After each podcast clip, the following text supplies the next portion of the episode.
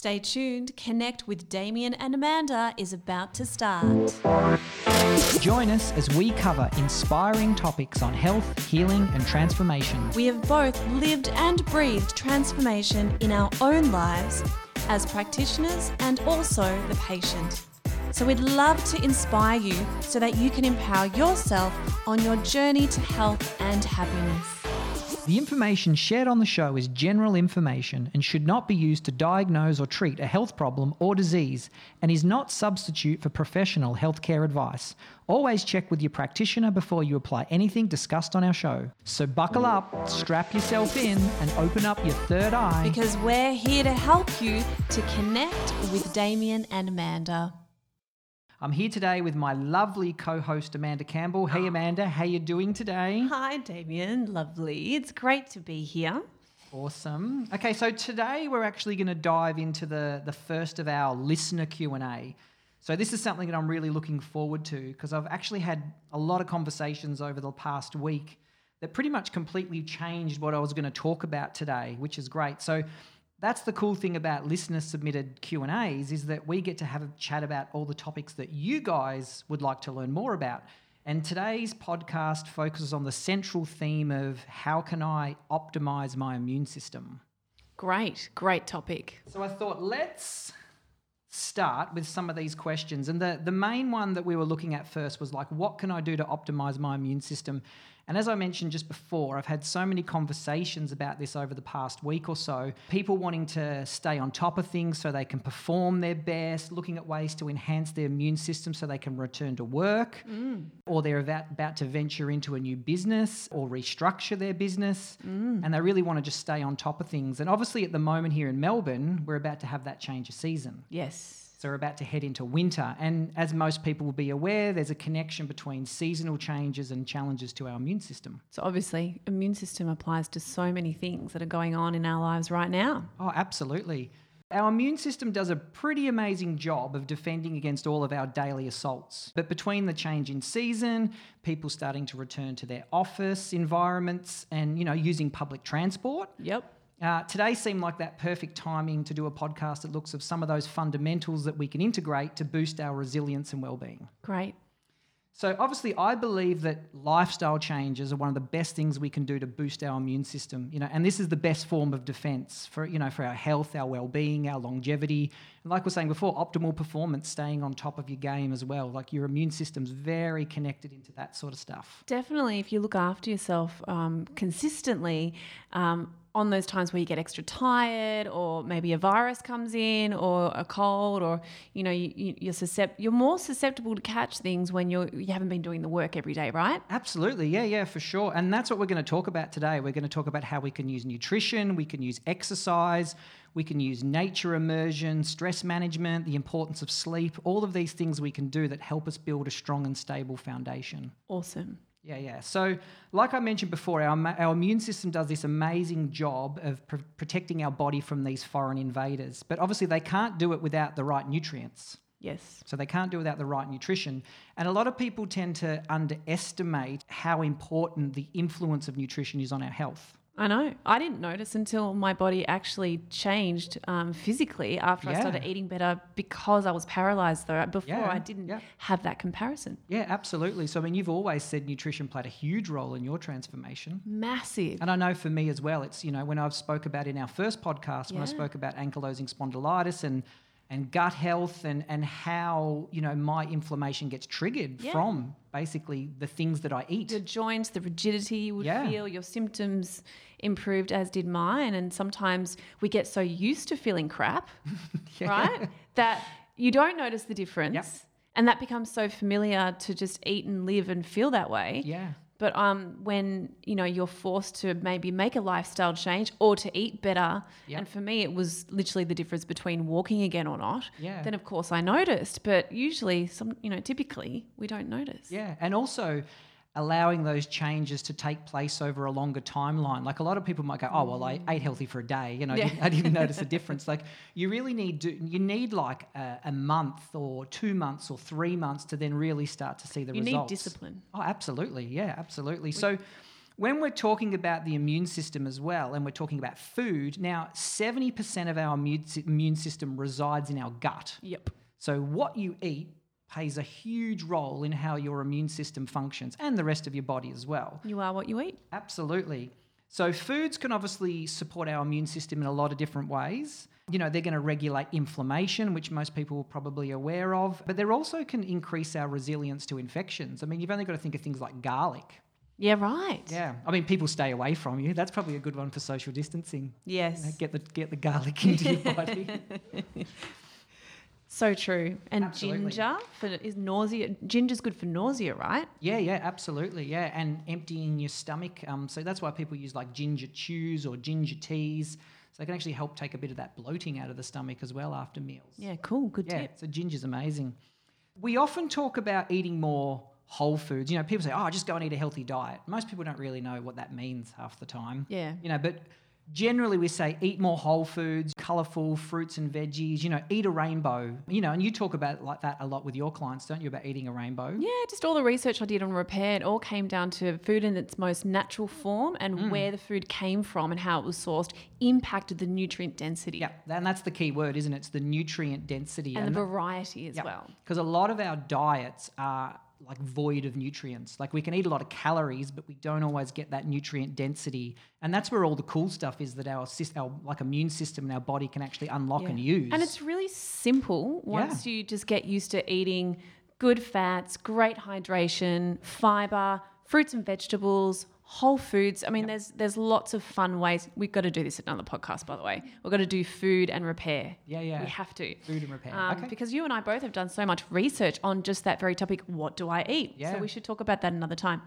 But it's so true. Food plays an enormous role in our immune system. One of the first questions that I got, and I, this is something that I always talk about in clinic as well with people, and I actually have a lot over the last week or so, is that how does sugar affect my immune system?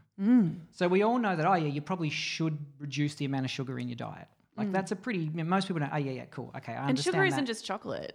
no, no, Sugar is in processed food sources that we buy from the supermarket. Mm, absolutely, yeah. So we're talking about refined sugar here. So we're talking more about glucose. Okay.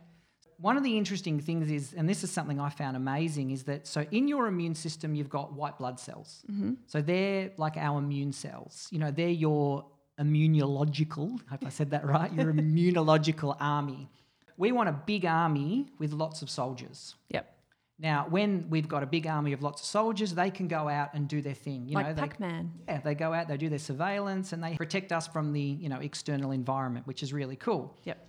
So, but when we decide to have a sugar binge for whatever reason, And sugar, glucose is like chocolate. Yeah, yeah, in chocolate, in lollies, you know, even in a lot of, like you said before, processed foods. So even Yep. like biscuits, cakes, a lot of packaged pastries, goods. Yeah, yeah. Thai food that's not necessarily made from scratch, yeah, stuff like yeah, that. Yeah, Yeah. yeah, So when it comes to the sugar, what happens is if we binge or you know drinks as well, so whether you're drinking Coke or whatever it might be, Mm.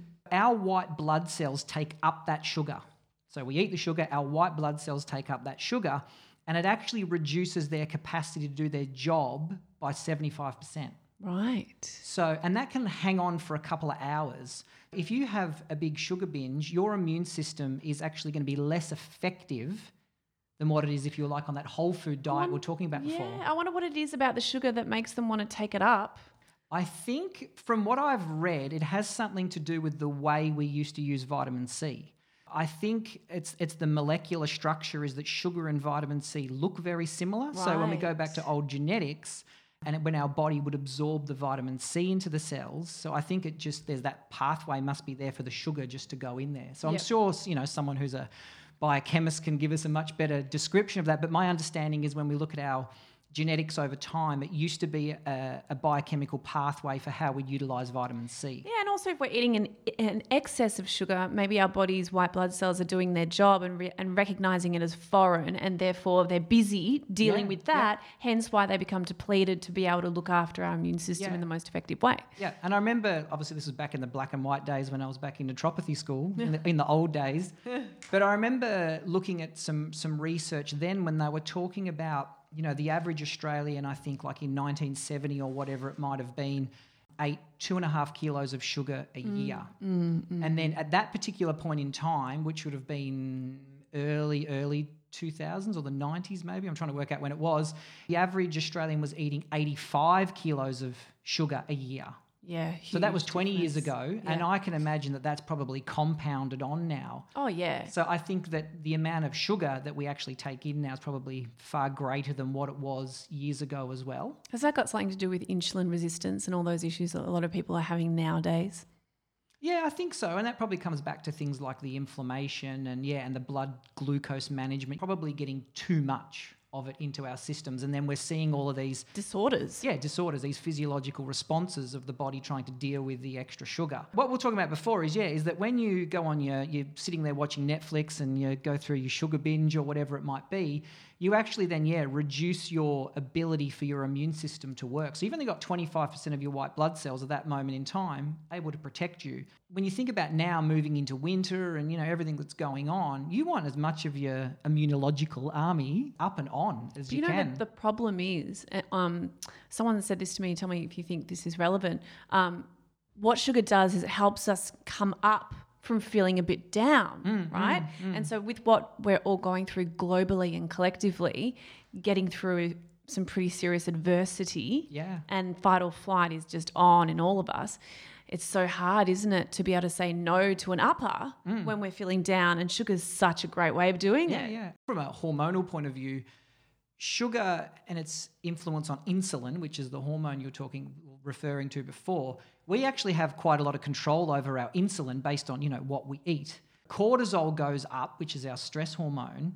Now, insulin and cortisol can have a bit of an inverse relationship. We can actually use sugar to try and drive temporarily cortisol down. So, you know, you stress eat, try and temporarily get the cortisol to drop down, but then you might yeah. get the sugar hangover or you get the rebound But effect there's of the physiological explanation of why you might come up from feeling down when you eat Yeah. sugar. And- but even just being aware of it, we can then have the discipline to make better decisions. Yeah, yeah. So as far as sugar goes in your immune system at the moment, it's a really good time to clean up your diet. I Yeah. think you know, and again, it's a process. You come off it, but like you were saying before too about stress eating, is that when you're there at the pantry at ten o'clock at night, you might start asking, "All right, is is this hunger or is it something else? Or else?" is it something else? Yeah. Yeah, whenever I open the fridge door, I often ask myself, Yeah, what is it that I really want? Yeah, yeah, Um, yeah. And how many people out there would be drinking every day rather than just a couple of days a week through this time that Yeah, we've been locked absolutely. inside? Yep, and we're going to talk about how alcohol Yep. influences the immune system as well. So, but yeah, as far as reducing sugar is going to have huge benefits to you know Yep. not only your immune system. We've spoken about how you know you don't want to be walking around with an immune system that's only working at a quarter of its potential.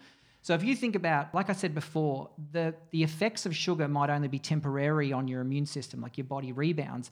But if your daily diet is a bit crappy, Mm. yeah, your your immune system's not going to be as resilient as it can. Yeah.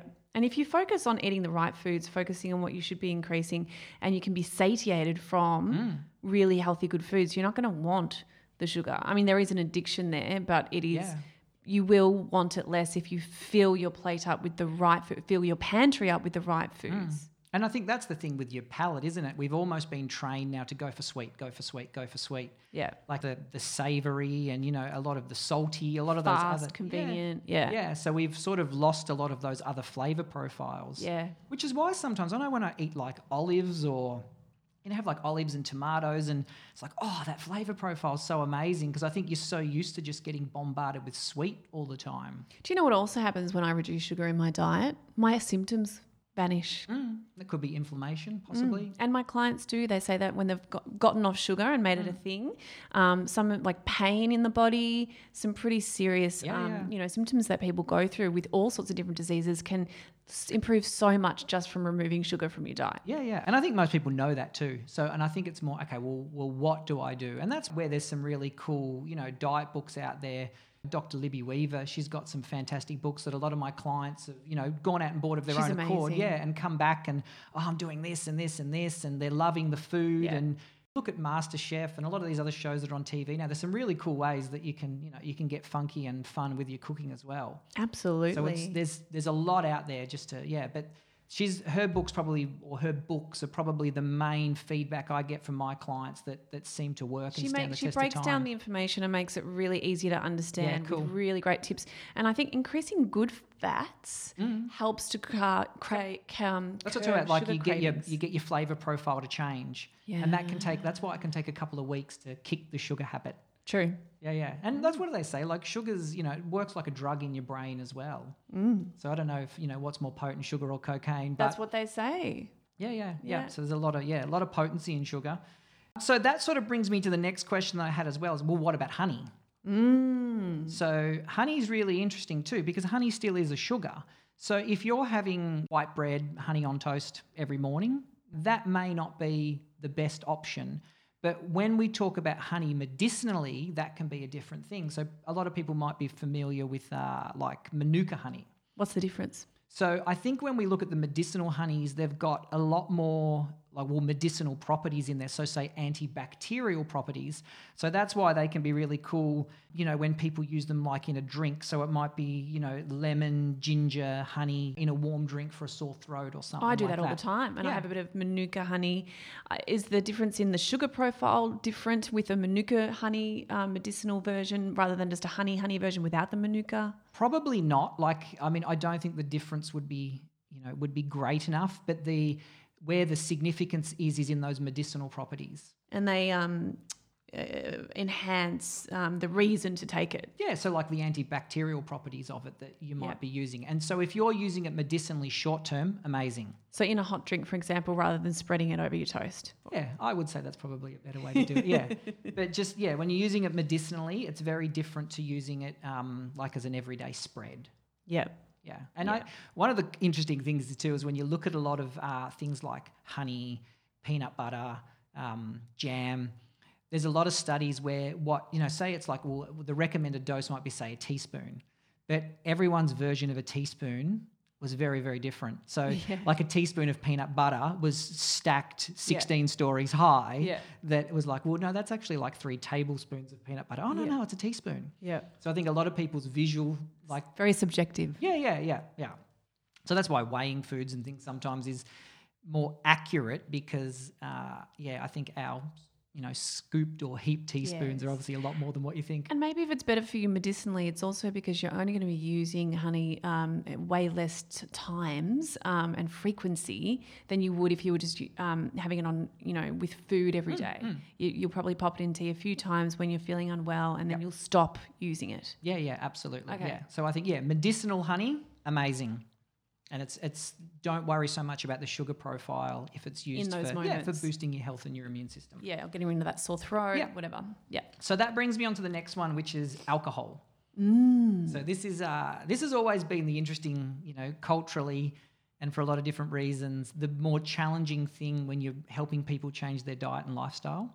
So alcohol is one of those ones that people tend to hold on to, Yeah. you know, and I think that's because people use alcohol for stress management. Coping mechanism. Yep.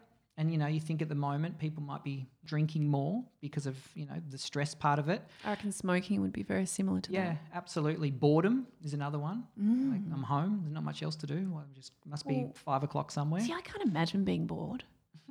Always because- something to do. I just yeah, I don't. I think I think I think it's more sometimes. Correct me if I'm wrong. Maybe it's more about being um, not not knowing how to sit within ourselves hmm. comfortably, because then stuff that we've been suppressing comes up then, but we call it boredom. Yep. I don't want to be bored. I'm bored. But are you bored, Yeah, yeah. or is it something else? Or are you agitated. or are you just yeah is stuff hmm. coming up for you because there's l- more space hmm. in your mind in your house more time Yeah. that we are all having now which is an opportunity to transform i'm not going to deviate because that's a rabbit hole Yeah, yeah, yeah. yeah, it is. It's, I was actually about to go into some meditation stuff then, but I thought, no, no, we'll leave that Yeah, one. no, keep the on other track. one with um, the other one with alcohol as well, and especially now as you know the social interaction starts to kick in now. oh yeah So yeah, so yeah we all want to socialize and Yeah. yeah, Yeah. like tomorrow's Get on it. Friday night Yeah. and, ooh, it's like our potentially the first opportunity to, Yeah. to catch up with some friends yeah, and there's a lot of benefits in that too. So um, course, of definitely, I would never ever say don't drink alcohol. no Um, but it's that old sort of. It's like, you know, it's like eat a healthy diet. And the same thing with alcohol, drink in moderation. or when it's associated with joy, joy can literally change the direction of your pathways in your Yeah, body yeah. as to whether it's going for growth and repair yep. Or survival and stress. Well, you probably know that when you have that, you know, when you might have that first glass of alcohol and you just feel that diffusion in your body, the, you know, it just has that, you know, and you just feel Oh, everything yeah. start to chill. Yeah. You know, because that's it works on a lot of neuro, neurotransmitter receptors like GABA, which reduces anxiety. So I can imagine why it would be helpful for some people. That's a at the herb moment. naturopaths prescribe, isn't it?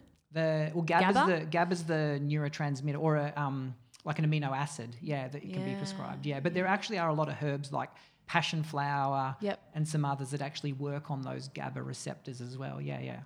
One of the things that I'll say with alcohol is much like what we are talking about before, beware of the sugar content. Mm.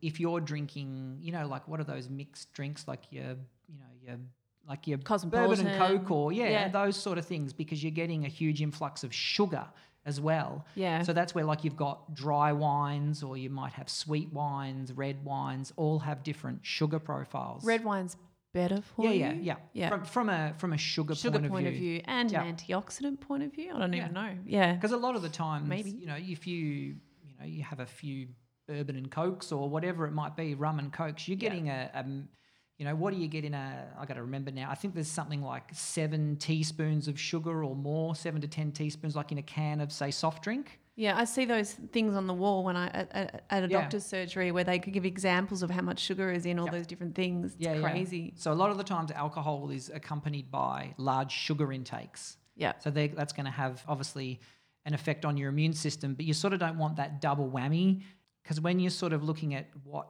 alcohol does, it depletes our zinc, which we're going to talk about, you know, how that's a real sort of immune hero.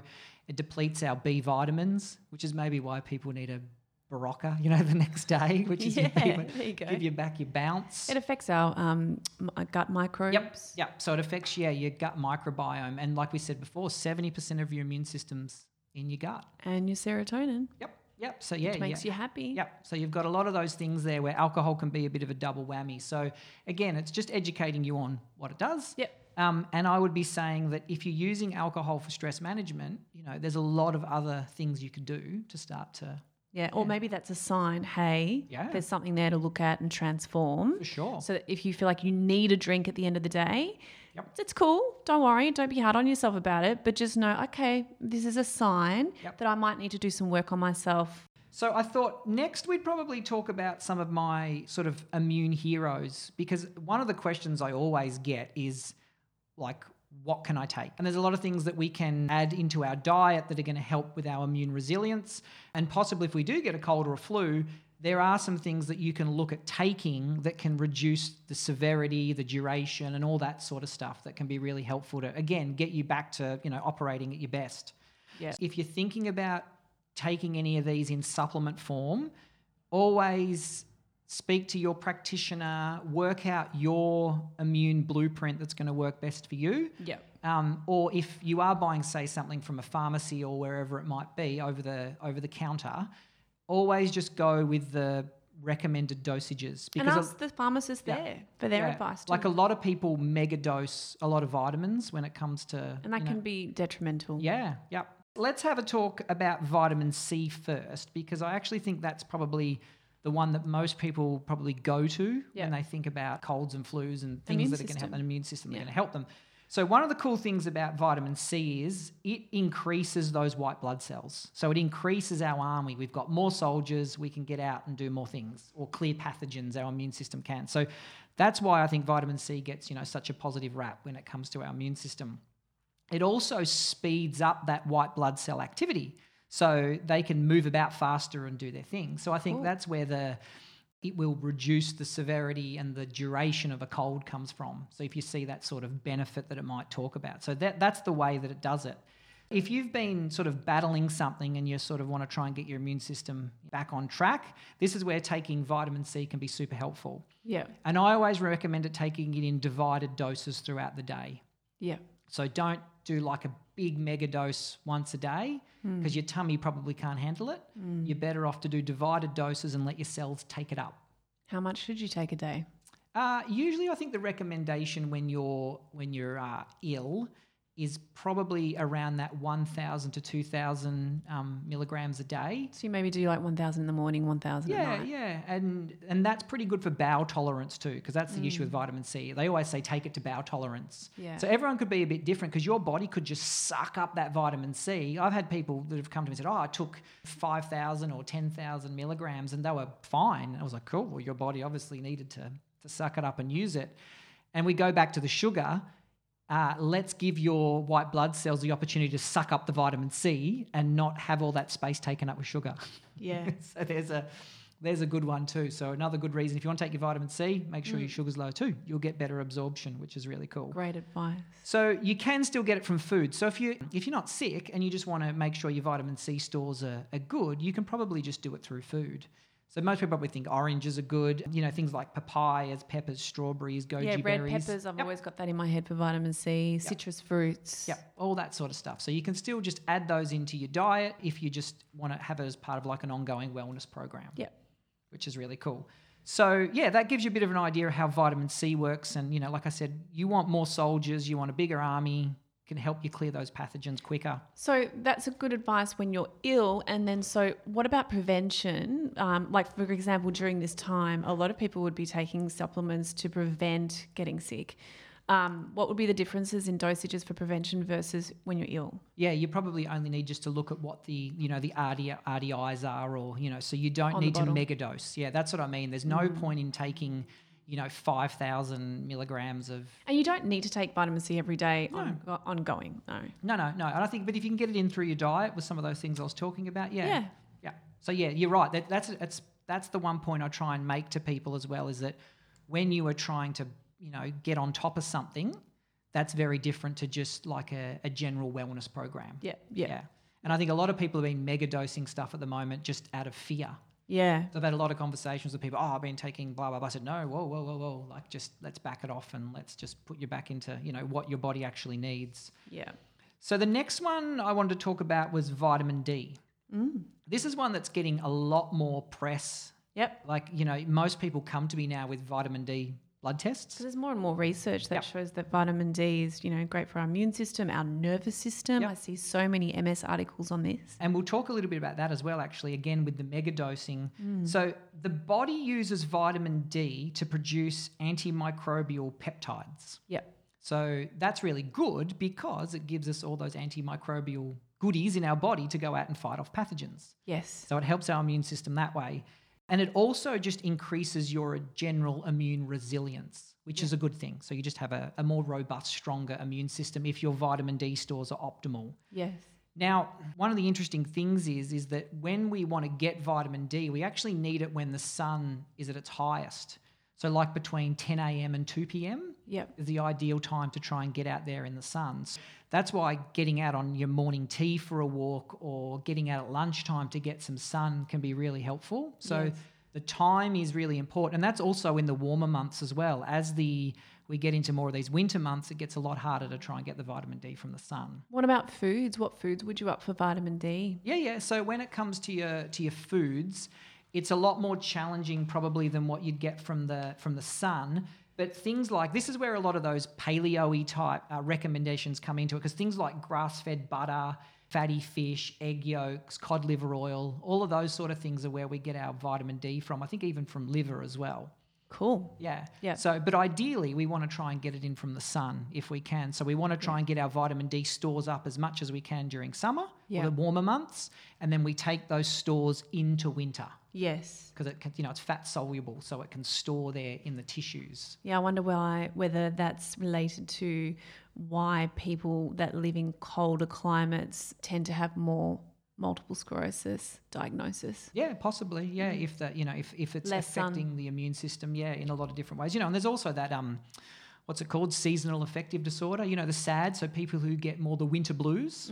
Yeah, and I think that's very much related to, to Mm. Yeah. vitamin D as well. So if you've ever had your blood test, you know, you don't necessarily have to worry about the, the the intricacies of it too much, but usually 50 is that number that you want it above. But that's sort of like the cutoff. You really want it like up into like 100, 125 in the summer months. So you've actually got some stores to take you into winter. Yes. Yeah, so you don't want to be going in at borderline Yeah. at, at winter time. You actually want some good vitamin D stores so it actually can protect and support you throughout those winter months. Makes sense. Yeah, yeah. And look, I think a lot of the other studies I've read on vitamin D too, that the higher it is, it seems to be the better your longevity is. So it Yeah. seems to be one of those things that's you know that's really important. Well, it's just really important to get away in winter, then, isn't it? Yeah, yeah, yeah, absolutely. Yeah, well, that's why people, thing. yeah, like all your grey nomads in their caravans that escape Melbourne and go up to Queensland, yeah. to get into the warmer months. Absolutely.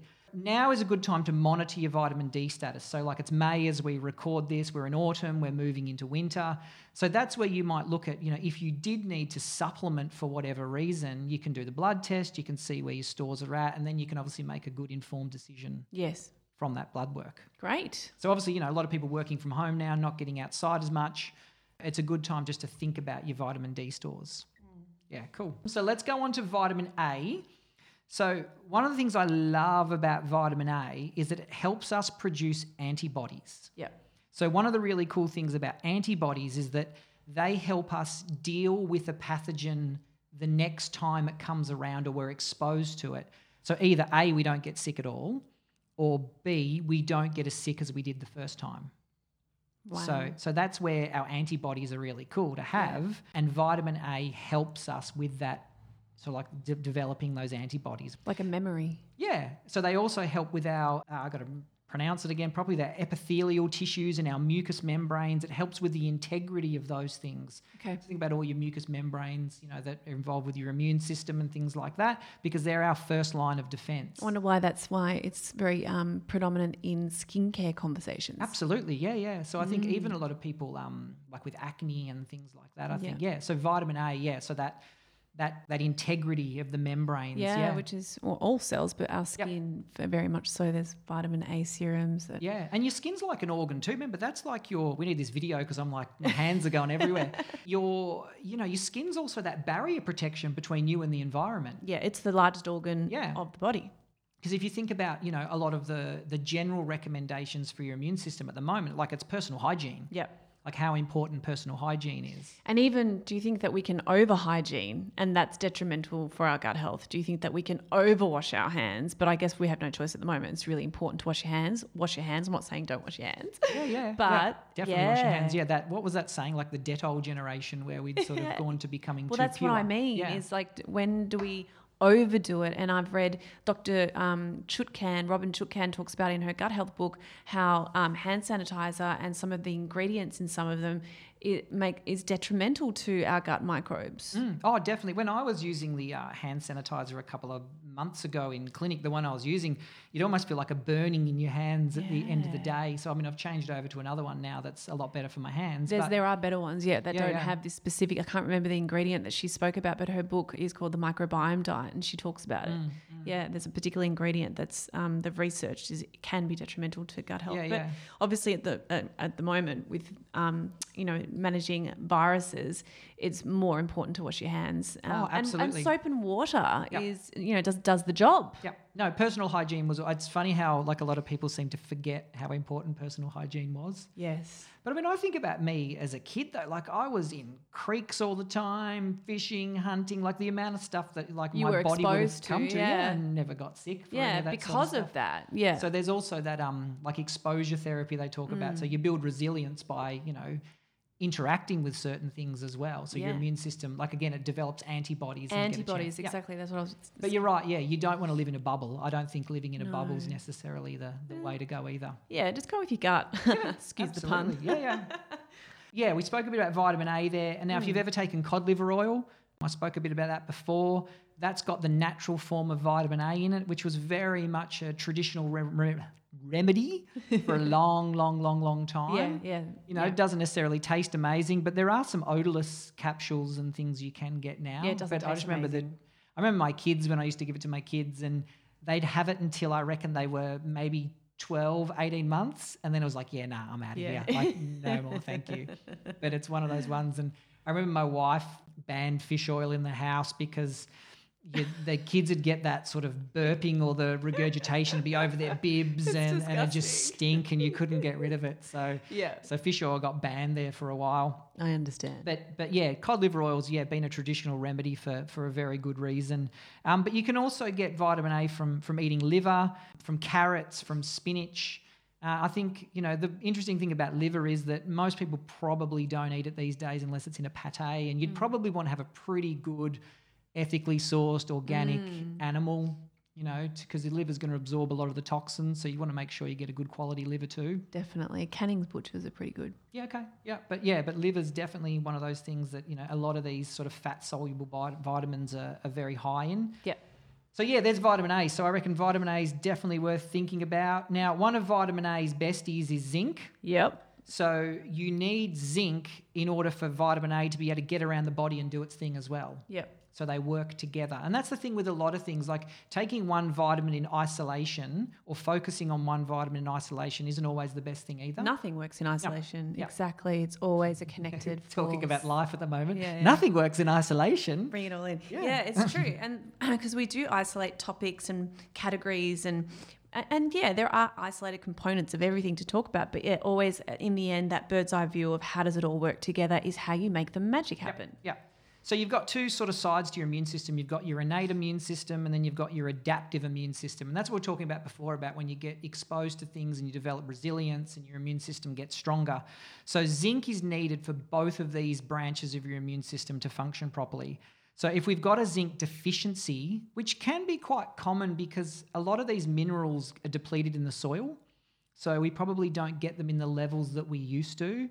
So it's interesting. Like you might find that a zinc deficiency could probably be a bit more common at different, you know, different stages of our life than you know what you might think. Because a lot of people think, oh no, I don't have any immune. Oh, sorry, I don't have any nutrient deficiencies. But you'd probably be surprised. Like at times when your body needs things, if you actually got enough of it there to to do what it needs to do. Yeah, well, Dr. Libby Weaver talks about, I remember in one of her lectures, I love her work, um, for young boys and stinky feet and zinc. I thought you were going to say something completely different there, but like I was. Well, I, I think we can. No, no, you go on with your thing first now. Yeah, then- is there a relationship between zinc and young boys and their hormones, and then um, how apparent some young boys can have stinky feet, and if you up their zinc, this goes away. Is this true? no, I never heard that. But That's really cool. I, I, okay. I, I might be wrong, but I remember. That's a um, cure I think that was stinky one of the yeah conversations of how to balance hormones, particularly in young growing boys. Yeah. No, what I was actually going to say um, was that when a man ejaculates, he actually depletes zinc as well. Oh right. So Well, when of you started, that I makes thought you talked about teenage boys. Oh yeah, no. but yeah, well, I, I suppose they would um, secrete multi many nutrients, or is it just zinc predominantly? For the feet. No, no, no, for ejaculation. Oh, um, I no, I think zinc was more one of the more predominant ones. In, I wonder why that is. Yeah, maybe it's needed for immune systems, sperm cells, DNA. You know, all those sort of things. Oh yeah, All the cofactors of Oh, what's yeah. needed to that makes sense. to give life and make life. Yeah. Yeah, yeah. So that's what I thought was you thought you were going to tell me that teenage boys Oh are, yeah. are quite zinc deficient. something. No, no, no, just sticky feet. So one of the things um, as well is that zinc's antiviral, so that's why it's really common in a lot of those natural natural medicine formulas um, and the cold and flu type formulas. Because again, a bit like vitamin C, is that it definitely can help reduce the symptoms and the severity of a lot of your colds and flus. yep. So that's why zinc's really cool. Another thing too is that zinc gets really rapidly depleted from stress. Yep. So if you think about not even just now that most people are quite highly strung, agitated, going a lot faster than probably what they need to. So we, you know, you might be churning through a lot more of your zinc. Well, obviously Bs because we're often prescribed a B complex when we're stressed. Is uh, zinc um, is zinc predominantly in a complex B supplement? No, not usually. You probably get it more in a multi, but yeah, like one of my favorites, like my trifecta is, you know, B vitamins, zinc, magnesium. Yeah. You know, that's like my Yeah. my holy grail of the yeah stress. because your body they're just so needed for a lot of things. Yeah. you know, at night. So zinc and magnesium are often being used as a good sleep stack for a lot of people. So this is oysters, Food wise, yeah. mussels. Yep. Beef. Meats, yeah. A lot of that sort of stuff. You're going to get it more, it's more concentrated in the proteins for Yeah. sure. Yeah. Some nuts and seeds, but yeah, you're going to get much higher doses from, like you said, the Spinach? oysters. Uh, there probably would be, but not as in high doses like you're talking about with More your oysters. proteins, more Yep, protein. absolutely. Okay. Um, so yeah, so zinc's also needed as for neurotransmitter function, which when we we're talking about you know B vitamins and things like that before. So we need neurotransmitters to help modulate our brain's response to stress, which is really important. yeah. And what's really interesting is the highest levels of zinc in the body are found in the hippocampus, which Oh. is our like where our learning and memory takes place. Yeah. So you know when you think about when you're stressed and you're trying to recall information and Yep. what the hell was I thinking about again? Yeah. Yeah. So obviously we need a lot of zinc in there too to help for that. To ha- make Yeah. that happen. So I thought that was a really interesting It fact too. Yeah. Yeah, so we spoke about some foods then, which is really good. So that sort of brings us to the end of those key nutrients. So those sort of immune heroes. So you've got vitamin C, vitamin A, vitamin D, and zinc. Mm. Definitely get them in through foods if you can. Yep. If you feel like you're trying to fight off a cold or something like that, you can definitely investigate using them, you know, for immune support to, you know, reduce the symptoms as well as help you try and get over it a bit quicker too. And just know that outside of that, you probably don't need to megadose. Yep. Yeah. Great. Great advice.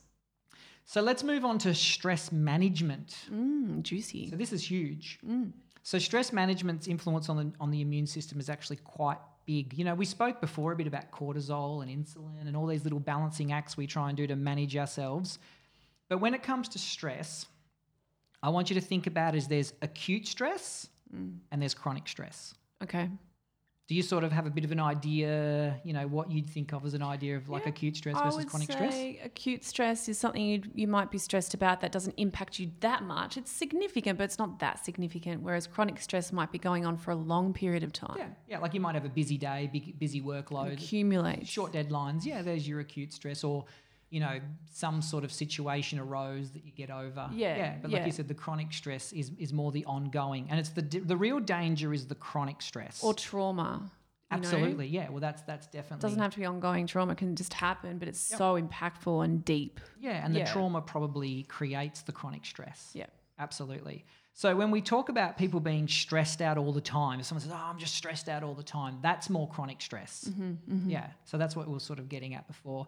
Like I said, and it's this chronic stress that's the real problem. So what it actually does from a brain point of view is that it actually shrinks like there's atrophy of our amygdala and our hippocampus. Now we spoke just before about the hippocampus with learning and memory. Yes. So that shrinks. how we recall information, how Yep. we think back to old um, situations that help us deal with what we're doing now, how we repress old memories from childhood if we don't want to think about them. So that's hippocampus. And then amygdala is how we deal with our emotions, right? In, yeah, well, what it does is that it dysregulates our fear conditioning. Mm. So what happens is everything can be a bit more scary. We can be a bit more on edge. Amplified fear. yeah, yeah. So you don't have this recall to your brain to create solutions no like you normally would. Yeah, yeah. and then you've, you've got a heightened response to everything as well. This is not only important for just everyday stress and human interactions with our personal lives and within ourselves, this is also for performance. Absolutely, yeah, yeah. Well, if you can't think, you can't recall the information, you can't get that optimal performance and that flow state and, and what it is And you want to do. innovation, creativity, and problem solving. Absolutely, yeah. You're not going to have access to those parts of your brain. higher thinking, Yep. Leadership, all that. You're going to be thinking about survival. How do I get out of this? Yeah. You know, it's more of a quick, immediate. You're going to do what everybody else is doing. You're going to play small. You're Yep. not going to be, you know, playing to your biggest potential. Yep. So what happens is these amygdala and hippocampus, you know, these areas get activated and they feed into what's called our HPA axis, which is our hypothalamus, pituitary, and adrenal axis. Now, this is our stress response system. So this is our nervous system. This is when adrenaline gets released and cortisol gets released and all those sort of things. Yep. So they're getting input going, hey, we're under attack, you know, Yeah. be on high alert. So the body goes, okay, right. And we all of a sudden get into this, what we call hypervigilance. Yeah. So everything starts to feel really stressful. Basically, it took me so many lessons and um, studies to get to, to understand this process. But the way I grasp it is there are main um, glands in your brain that are in charge of the flow of how your hormones are excreted. Yep, That's kind of how. I explain the HPA. Yeah. And um, there's the other one as well, the gonad one. Yep. Yeah, yeah. And you've also got your thyroid one as well. The different axes. So, like you said, your adrenals are actually following orders from your brain. Yeah. So, like I said, that amygdala and hippocampus send message into the hypothalamus. They're in And it charge, yeah. sends the messages and hey, adrenals, produce more adrenaline. We got to run away. Yeah. So if you've got hormone issues going on, like if you go and see a practitioner or a kinesiologist, they would, you know, reverse engineer it probably back to the control center of your brain. Yeah, absolutely. Yeah, and that's when it comes back to like we're talking about with stress management, how important it is. Yeah. So that's like then we start to get these nervous system changes. So we become impatient, we might become frazzled really easy, or we're agitated really easy. Because everything's on high alert. Yeah, we forget how to be joyful as well. Yeah, And that yeah. becomes familiar. And well, that's exactly right. Like this chronically stressed has become like a standard way of being. Yep. You know what you were talking before about just like when you're talking about food, and it's just like, oh, I just feel that way all the time. Yeah. So it's like walking around in these chronically stressed, highly agitated, you know, Well, states. it becomes familiar and and when we're scared or going through something or experiencing trauma or we're unsure about what's going on in our lives at the moment our brain will go to the safest way of what it knows even if it's a pain pathway Mm, as long yeah. as it, oh i know this pain Yep. so that's why we get stuck in the familiar of feeling crap Yep. yeah. Or why my people might stay in their job for even though they hate ten it years. Yeah, yeah. Crazy Yep, absolutely. So what happens is with this stress comes this flood of cortisol, which is Yeah. a stress hormone, and adrenaline, which is another one. yeah So a lot of people are just running on this fuel mixture of adrenaline and cortisol every you- day. you know it when you feel off track, even though it's familiar and you're doing it and you don't make the changes. I reckon there is a part of our soul or something inside of us that inner gut feeling and knowing when you know that something's not right. Yeah, yeah, yeah. Yeah. It's interesting too because adrenaline or you know excitement and anxiety can actually sometimes feel very similar. Yeah. So like when I'm at the top of Mount Buller and I'm about to drop in and, and have a crack, On like the summit where there's ice. Yeah. Yes, in I the- know, I feel you. My son and I were actually talking about that the other day when we did that. It was a beautiful morning, but it was like, yeah, it was literally like a, a brick, like Yeah. trying to come down there. Yeah. Um, but you know, you've got this. There's a bit of there's excitement. Oh, I can't wait to do it. But there's a bit of anxiety. Oh shit, what if I fall over or you know, what if I break my neck? It feels very similar, which Yeah. is why some people, when they're scared of flying, and they'll go, "This is so exciting! This is so exciting! this is so exciting!" Because they're trying to transform the anxiety into excitement. Actually, Yeah. works really well. Yeah, yeah, yeah. But yeah, they can chemically feel similar, Mm. which is really interesting.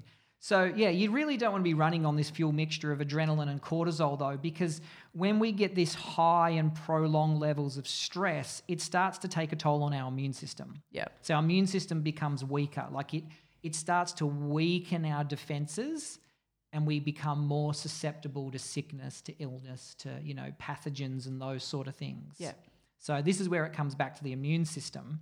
Um, and the hormone cortisol, which is more of our long-term stress response. So adrenaline's more like a quick short-term response. Yep. Whereas cortisol's more like a long-term response that we Well, have. Well, that makes to, sense because adrenaline Yeah. would get you to jump away from the snake. Yeah, from A to B. Yep. immediately. Yeah. Yeah, yeah, and then that should be over and and off you go. You get on with your life, but then we end up with this cortisol that's high levels in the bloodstream, and that's the one that has the immunosuppressive effect on the immune system. Okay. So we want to try and keep our cortisol as, as low as possible.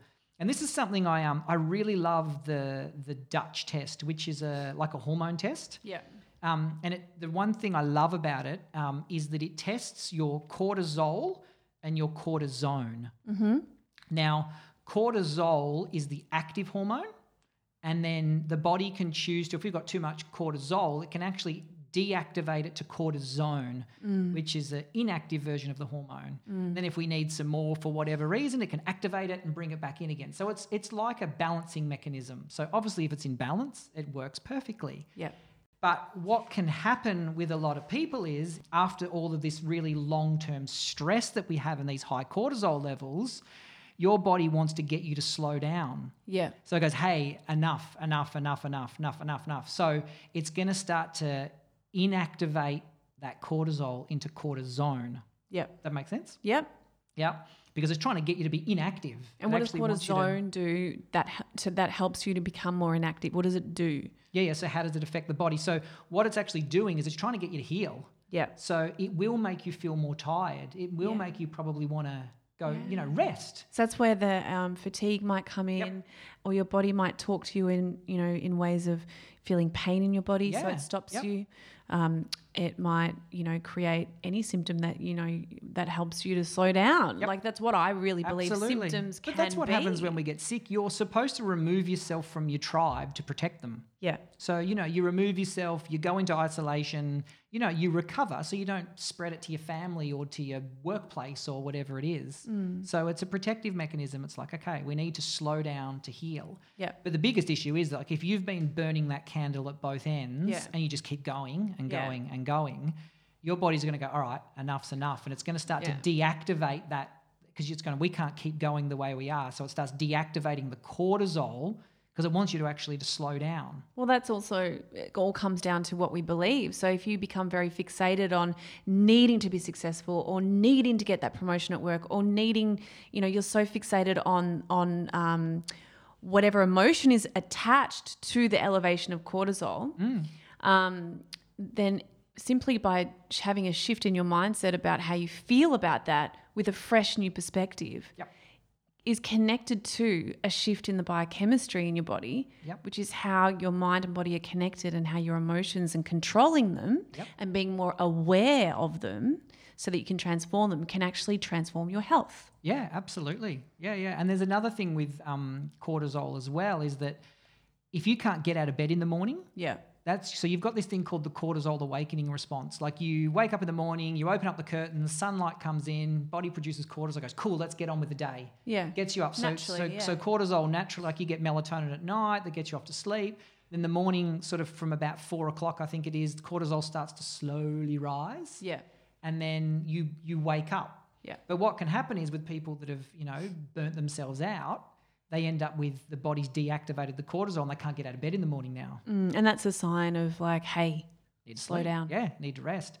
So when it comes to our when it comes to the immune system, so let's say you've been sick and you don't want to take a day off work or you want to get back as quick as you can, what can happen is that we get back to work or on with life sooner than we should and we're exhausted. yeah.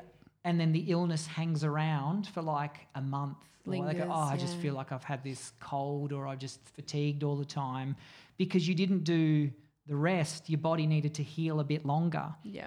And that's, you know, there's that, what is it? You know, there's an, um, like a cold and flu formula that you can buy that tells you to soldier on. Yeah. Like there's that, you know, there's Yeah. that mindset of just soldier on. Yeah. Whereas sometimes you honour. might just need an extra couple of days to heal. Yeah, we just wear badges of honor, don't we, with how Yeah. busy we are or how much how resilient we are. You know, some people's definition of resilience is to grind and hustle and keep going. I disagree. Yeah, absolutely. So rest and recovery is one of the best things that you can do for your immune system. Yeah, yeah, it's all dependent on the situation. Sometimes it is good to soldier on, but sometimes it's not.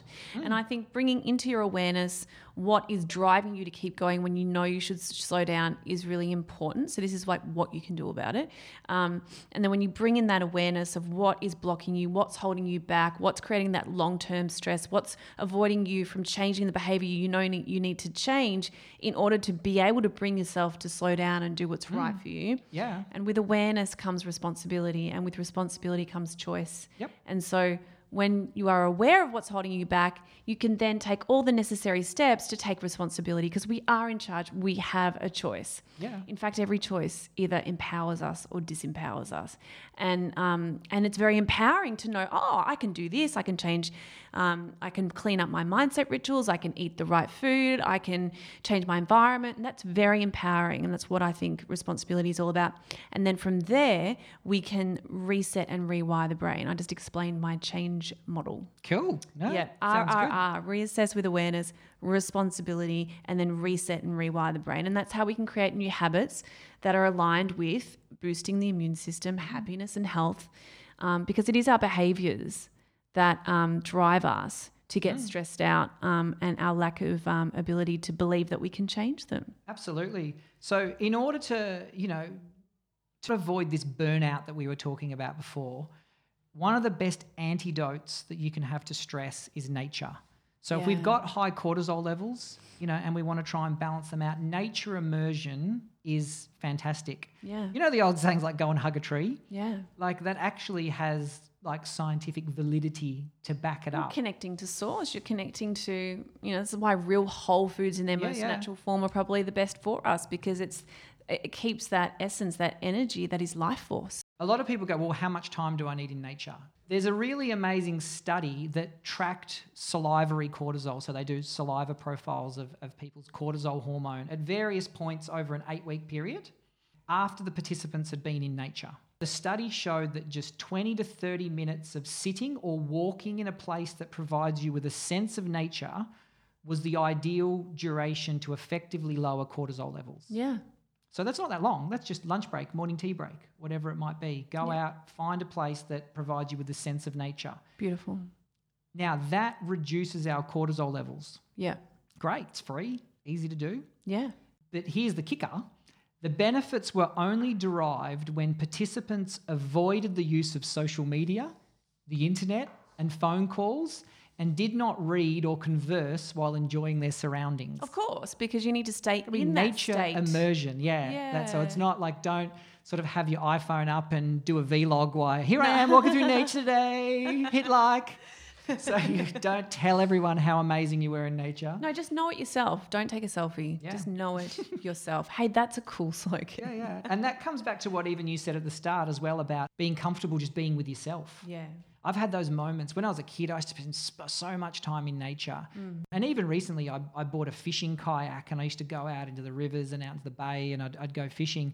And I remember once I was on a river, and it was so quiet, like there wasn't a sound, and you almost like crap your dacks, like because it was it was like whoa, where are we? It was like there was this whole dimensional shift of like there was no noise. Wow. You were just out there, just I mean that's that nature immersion. yeah. It's almost like your nervous system freaks out, going, "What's going on?" yeah. Total silence. Yeah, yeah, it was. It was just that moment of total science. A science? Silence. Silence. wow. I love that.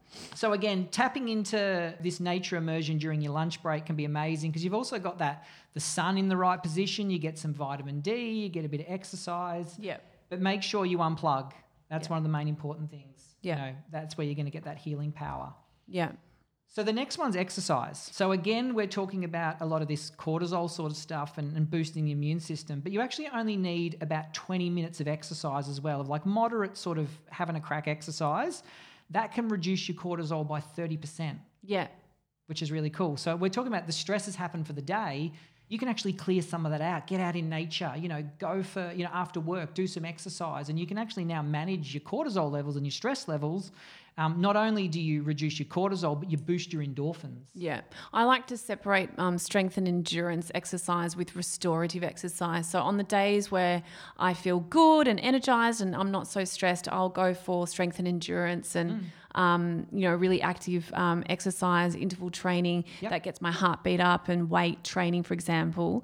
But on the days where I feel really tired or, or stressed about something, um, to balance my autonomic nervous system, um, and I will go for more um, restorative exercise like stretching or yoga or Pilates, just something just low impact, Yep. a little bit more restorative. And I find that works really well. The good thing is about the interval training that you're talking about before is that you only need sort of 20 minutes of that. So if that could be Yeah. something like a, you know, there's a thing called Tabata training where you might be like 20 seconds on, 10 seconds off, or whatever your work to rest ratio might be, you can actually get really good benefits from even like sort of eight to 10 minutes of those sort of exercises. So you actually don't have to be exercising for 60 minutes to actually get all of those physiological benefits. When we sort of exercise, we get lots of these, you know, immuno enhancing benefits, you know, and it also does significantly lower the risk of like respiratory infections and illness and things like that because we're keeping all these pathways open. Yeah. So you get this frequent exchange like between the immune cells and the blood and the tissues.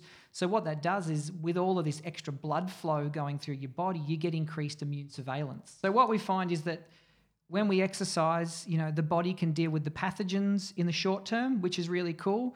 But then what we find, like with lifelong exercise, is that it actually improves our immune system over time. So that's why, you know, like a lot of oldies, it's recommended them to get out and move Yeah. because it actually does improve their immune resilience as well. Beautiful. Sleep, Sleep's important. important. So it's really important to sleep is when we regenerate our immune system. So if we don't get enough sleep, we can't regenerate our immune system. Yeah. So it's really, really important. So lots of cool things happen when we sleep. And obviously, we're talking about the immune system today, but that's one of the main benefits as your body gets to rest. It gets to repair all of those things that we talk about. And a lot of people go, well, how much sleep do I need? I can tell you if you want a specific number, it's 7.25 hours. Right. but what I usually say is, you know, seven to nine hours because everyone's a bit different. If you're sick, you probably need to sleep longer, mm. which is really important. Or if you're not sleeping enough, that can actually be an early warning sign that something might be going on as well, like anticipated stress or whatever it might be. So, making sure that you're getting enough sleep to lower your inflammation, to get your cognitive repair, and all those sort of things are really important. So, I think the main takeaway is that think of that seven to nine hours. You'll know what your sweet spot is. If you need to sleep more, there's probably a reason why. If you're not sleeping enough, you want to investigate why that might be too, because you don't want to go through months of accruing like this sleep debt because that's not going to be amazing for your immune system either. Yeah, so you want to have, um, you know, eliminate tech in your room. You want to have a really dark room. You know, fill it Sleep with, in a um, cave. Yeah, Yep. like fill it with um, bedding and you know feng shui that brings you joy. You know, Yep. have have a ritual where it's your sanctuary. It's where you spend half your life sleeping. Don't, wa- don't watch forensic files before bed. no, no, no. I know people that love watching um, crime Oh, I don't know how before they bed. do it. I yeah. don't get it either. Which brings me on to like I love, um, you know, I love things like Family Guy, Brooklyn Nine Nine. I love all the comedies. Like I Yeah. need that at the end of the day, and Yeah. that sort of brings into this last thing of like, don't forget to laugh. Yeah. Like laughing is amazing for you. Like it actually curbs those stress hormones. It actually boosts your natural killer cells laughing as well. yeah. But I think you need those piss yourself moment Yeah. of laughter. Like It's a you release. need to, It's a yeah, you need those like have those huge releases of laughter, like the deep belly laughing, because it's very similar to like breathwork exercises. But it also is really probably cool. sends a message to your brain and can, to change its mind as to what signal it needs to fire. Remember, we're either in growth and repair or survival and stress. And I remember when I was really stressed and really unwell in my younger years, it was a joyful moment just laughing with my Mm. friends at that dinner table where we just, you know, just just really being in the moment and laughing. That night, my toe moved for the first time. Yeah, yeah, because it, was relaxes your whole body. Like laughing, actually, like uh, you think Yeah. of something that if you go, oh, I really need to relax my whole body, and you go, well, just laugh. Yeah. like most people wouldn't believe you, Yeah. but laughing relaxes your whole body. Yeah, because your brain then can go, oh, well, obviously we're safe, so I can now prioritize Yep. growth and repair and, you know, Yep. And a bit like exercise boosts those endorphins so you feel good. And like I said before, it actually does boost immune cells, which is quite amazing as well. it's amazing what, how, what, why we get tired. We, our body gets so busy just trying to protect us. Mm. And that's why a mindset shift can be so significant in transforming our health and boosting our immune system. yeah, yeah, absolutely. And I think laughing is one of those things that can break that cycle sometimes. Yeah. Oh, what was I stressing about again? And Yeah, you just let it go. Yeah, yeah, absolutely. Let it go. So there's sort of, you know, some things that you can do to help improve your immune resilience. And, you know, they were the questions from you guys. So I hope we've given you some good answers there. So if we sort of go to wrapping up, Mm. Amanda, what sort of three things that, that you recommend to people, you know, that to help with their immune system? What are your top three? My top three would be have um, a daily routine that anchors you. Um, because we do seek surety in times when we're unsure, and um, and I'm just connecting the emotional link here to to um, our immune system. And I love to journal and meditate in the morning. That's my daily anchor that sets me up to wash and empty my mind, particularly from the start of the day, so that I can create a fresh mindset that's more appropriate to what's actually going on in my environment rather than believing an old story that I might be stuck in or whatever. Yeah, yeah. Um, second tip is do less. Don't try so hard. We try so hard. We're in the hustle. We think this is the way it needs to be.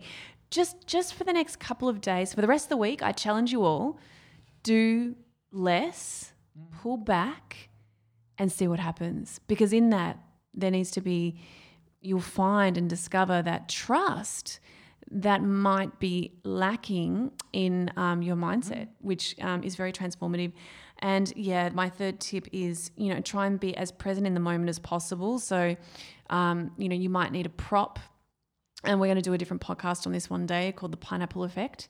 But um, a prop, like for me, I use a wristband that reminds me, it catches me when I'm stuck in the past or overanalyzing the future, brings me back into the moment, my most present state. Do you flick it or do you just grab it? I used to have elastic band back in the yeah, day when I first yeah. started doing this, and I would flick it almost like Yeah, it was like a real jolt. But now I just um, I created these wristbands that say Connect I'm with it. enough, and just looking at it could be a ring, it could be a bracelet that you're you know a gold or a silver one, whatever. yeah. Um, and I have a really big gold pineapple in my lounge room that reminds me of the pineapple. Anyway, we'll do that in another podcast, the yeah. pineapple effect. What are your top three, Damien? Yeah, mine are don't forget that nutrition, exercise, and lifestyle factors are all huge modifiers of your health and healing. Yeah. You know, I truly believe in all the things that I spoke about today. You know, I implement a lot of it myself. So, yeah, don't forget how important nutrition, exercise, and lifestyle is Yeah, in creating that robust immune system. can change your life. Yeah. I learned a lot from you today, Damien. I actually did. I, I mean, I always learn a lot from you, and I've, you know, I've done, you know, most of your master classes, and I love learning about how the body works and all the biochemical aspects of the brain. Um, and the main thing I I've learned, particularly about this conversation, is it's malleable, and you're in charge. Yep. You actually have a lot of control over mastering um, you know, your destiny and your immune system. and, and yeah. it really, yes, there are some biochemical things you can do, clean up your diet. You know, there are things that we know we can do, but the very thing that lacks us doing it is discipline. And look at that. Look at what's behind that that's stopping you from eating well, sleeping well, doing the exercise.